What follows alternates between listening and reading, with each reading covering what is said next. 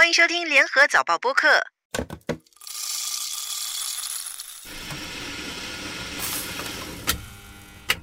欢迎收听茶水间三问，我是每周问东问西的吴婉君。这次我们要问 WhatsApp 新骗局，中国警察泰国巡逻，臭虫危机。茶水间三问每周三个问题，畅聊天下事。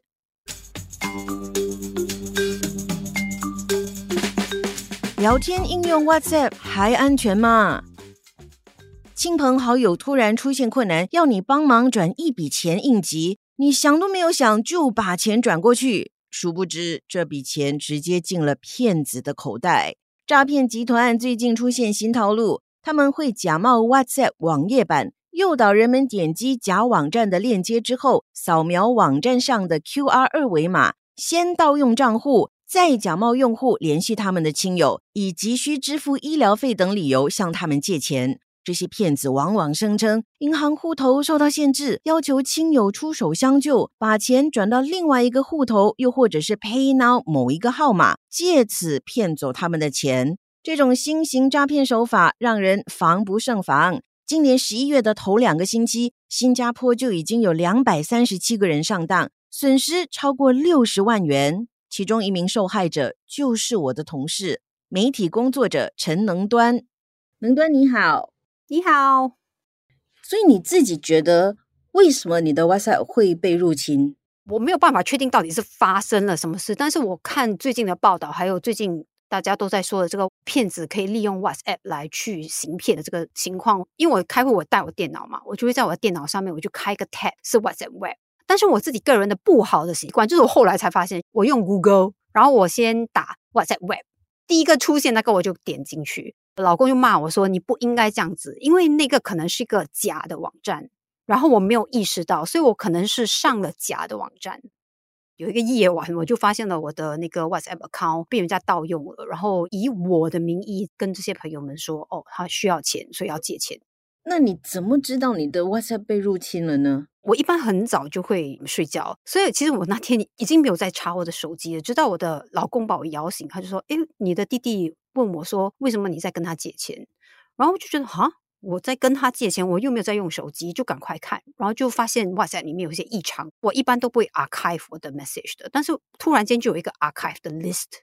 然后我就发现说哦，真的是被人家入侵了。所以在那个 archive 的 list 里面，你可以看到用你的名义可能发送简讯给你的弟弟，所以你可以看到那个简讯的内容。其实我是看不到的，你的 archive list 里面我只看得到说那个 archive 有谁的名字，我看不到他跟他讲什么。我为什么懂他在借钱，是因为我的弟弟 screenshot。 所以你知道被 hack 了之后，那你接下来做了什么呢？就通知那些你已经传了简讯的人吗？我的老公比较有意识，所以我老公就赶快跟我说你是不是还在其他的 device 上面还是在使用 WhatsApp 吗？除了你的手机就赶快去查，然后查到了就赶快删掉那个连接咯，或者就 delink 啦。然后另外一个就是赶快设置那个 two-step verification， 我删掉了整个程序然后再 install。 最后一个是跟所有的，我记得就是他发送给哪些人，我就赶快跟他们讲说我真的被 hack 了。他们其实都懂我被 hack， 他就是跟我讲说你被 hack 了，然后我就回他说懂我被 hack 了，抱歉抱歉这样。那这些人当中有没有人真的受骗？就是有一位长辈真的是把钱汇给了那个 hacker。 那钱会拿得回来吗？其实我真的不知道，因为我隔天刚刚好，因为那天哦，我就是一直在跟他联系嘛，因为我隔天要跟他见面，所以我们在确定一些细节什么。所以我隔天去见他的时候，我就问他说你收到我的电话简讯吗？因为我跟你讲说我的那个 account 被 hack， 然后他就想我把钱汇给你了，然后我就很惊讶，我以为他在跟我开玩笑，然后后来才发现真的，他真的把钱汇给那个 hacker。我们就赶快先去跟银行说，然后银行那边解决了之后，银行就说你必须去报案，现在他是在一个接受被调查的过程嘛，所以我不知道那个结果怎么样，但是我自己个人是觉得追回那笔款项那个几率是很低的啦，因为我觉得做这些东西的人应该是很有系统，然后我们也不可能是第一个受骗的。而且晚上做这些东西到隔天我见到那位长辈都已经有10个小时，他可能已经把钱转到别的账号了吧。那你最后有什么话想对这些骗子说？我觉得与其跟这些已经无法悔改就是很黑心肠的人说话，我觉得我只能提醒大家，就是说不管你认识这个人多久，我也知道很多新加坡人其实是很有怜悯心的，但是真的这些骗子的那个技能跟他们很了解人的心理，所以请大家在夜深人静的时候，如果真的有人就是问你说可不可以帮忙，我觉得不管你认识这个人多久，必须打个电话跟他确认，然后听到他的声音，最好是可能都要见到他的人才借钱给他。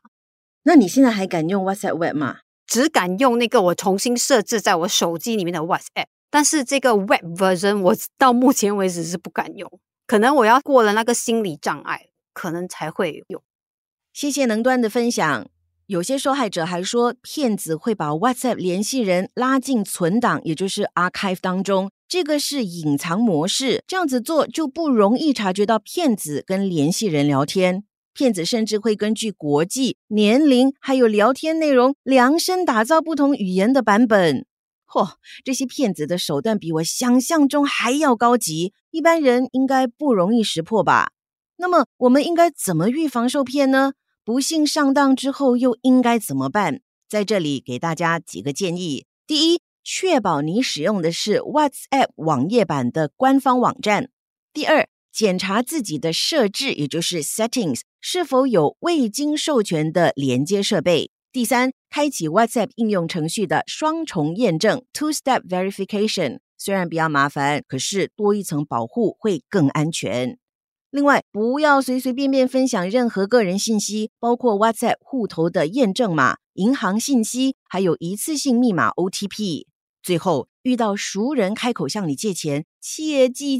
一定不要轻易相信。如果一定要借，还是要通过电话或者是当面核实，这样子就最好啦。一旦发现被骗，要立刻报警，马上更改所有重要账户密码，退出所有 WhatsApp 的绑定设备，也要记得提醒你的亲友不要上当。今天要聊的第二个问题是，泰国的中国警察巡逻计划为何引发争议？在外面走着，突然看到其他国家的警察巡逻，你会感觉安心还是担心呢？泰国政府最近就因为提出这样的建议，引起轩然大波。泰国旅游局局长塔佩尼11月12号说，当局正在跟中国大使馆讨论派遣中国警察到泰国巡逻的可能性，并称这将展示泰国如何加强安全措施，提振中国游客的信心。这些话马上就引起当地居民的不满，他们担心国家主权会因此受损，泰国也可能成为中国对付海外意见人士的秘密行动地点。就连泰国警察总长都站出来，强烈反对这项计划，并强调泰国警方有能力照顾好泰国人还有外国游客。泰国为什么会提出这种建议呢？旅游业是泰国非常重要的经济收入来源，而在冠病疫情爆发之前，中国是泰国最大的外国游客来源地，每年来自中国的游客超过1000万人次。然而，中国经济放缓，再加上中国电影《消失的她》、《孤注一掷》等等，出现中国游客被诈骗绑架的情节，以及社交媒体的留言，都为泰国在内等东南亚国家贴上负面标签，让不少中国游客望而却步。更加雪上加霜的是，曼谷著名商场 Siam Paragon 今年10月发生一起枪击案，其中一名遇难者就是中国游客，更加打乱了泰国旅游业的复苏步伐，也进一步打击中国人对当地安全的信心。根据统计，今年到泰国游玩的中国游客至今只有280万人次，远低于泰国政府预定的400到440万的目标。邀请中国警察联合巡逻，相信是为了挽回中国游客的信心吧。不过泰国大概没有想到这一项计划会引起那么大的反弹，当地政府不久之后来了一个紧急大U转，还称这只是一场误会。泰国政府发言人说，一些媒体的报道并不准确，泰国警方只是希望邀请中国警方来一起工作，更有效打击犯罪分子，维护游客的信心，因为中国犯罪团伙最害怕的是自己国家的警察，而且中国警方掌握信息和线索之后，也能够和泰国警方合作。警察的职责是预防还有制止犯罪活动，保护人民安全。相信大家对这一点没有异议。不过他们的权限应该仅限于各自国家的范围，对吧？除非一些案件属于跨国性质，那么不同国家的警察一起合作，没有问题。但如果一个国家的警察跑到另外一个国家去执法，那就很有问题了。今天的最后一个问题是，臭虫是冠病疫情后的下一个危机。出国旅游后开开心心回国，却把不速之客一起带回来，害你半夜睡不着，皮肤红肿瘙痒。你知道我说的是什么吗？没错，就是臭虫。我们不是刚刚熬过了冠病疫情吗？怎么现在又有新的问题了？法国巴黎上个月爆出臭虫危机，这些可恶的小虫子出现在地铁、火车、电影院还有学校，一些学校甚至被迫暂时关闭。除了法国，臭虫也肆虐英国等欧洲国家，最近还漂洋过海，把触角伸向韩国和新加坡。小小的臭虫，不过几毫米大，为什么会搞到大家人心惶惶呢？说到臭虫，大部分人应该不陌生吧？臭虫靠吸食动物和人血为生，通常是在夜间活动，喜欢藏在床垫中。人们被叮咬之后，会出现皮肤红肿发痒的情况。这还不是最头痛的地方，家有臭虫就好像噩梦一样，一旦臭虫在你的家中住下来，麻烦可大了。喷杀虫剂只能处理一部分的臭虫，不能应付已经产下的卵，而且有的虫子已经有了抗药性，喷再多的杀虫剂都没有用。想要斩草除根，只能请专业杀虫公司为整间房子高温熏蒸。最扎心的是，经过那么繁琐的杀虫步骤，只要你一不留神，臭虫还是会卷土重来。新加坡灭虫公司和皮肤科诊所都反映，最近有更多人受到臭虫侵扰找上门来，这些臭虫很可能是他们从国外旅行时带回来的。惨咯，现在是年底，而且还是学校假期，相信不少人都已经准备要出国了，对吧？那我们应该怎么做才能够避免把臭虫带回家呢？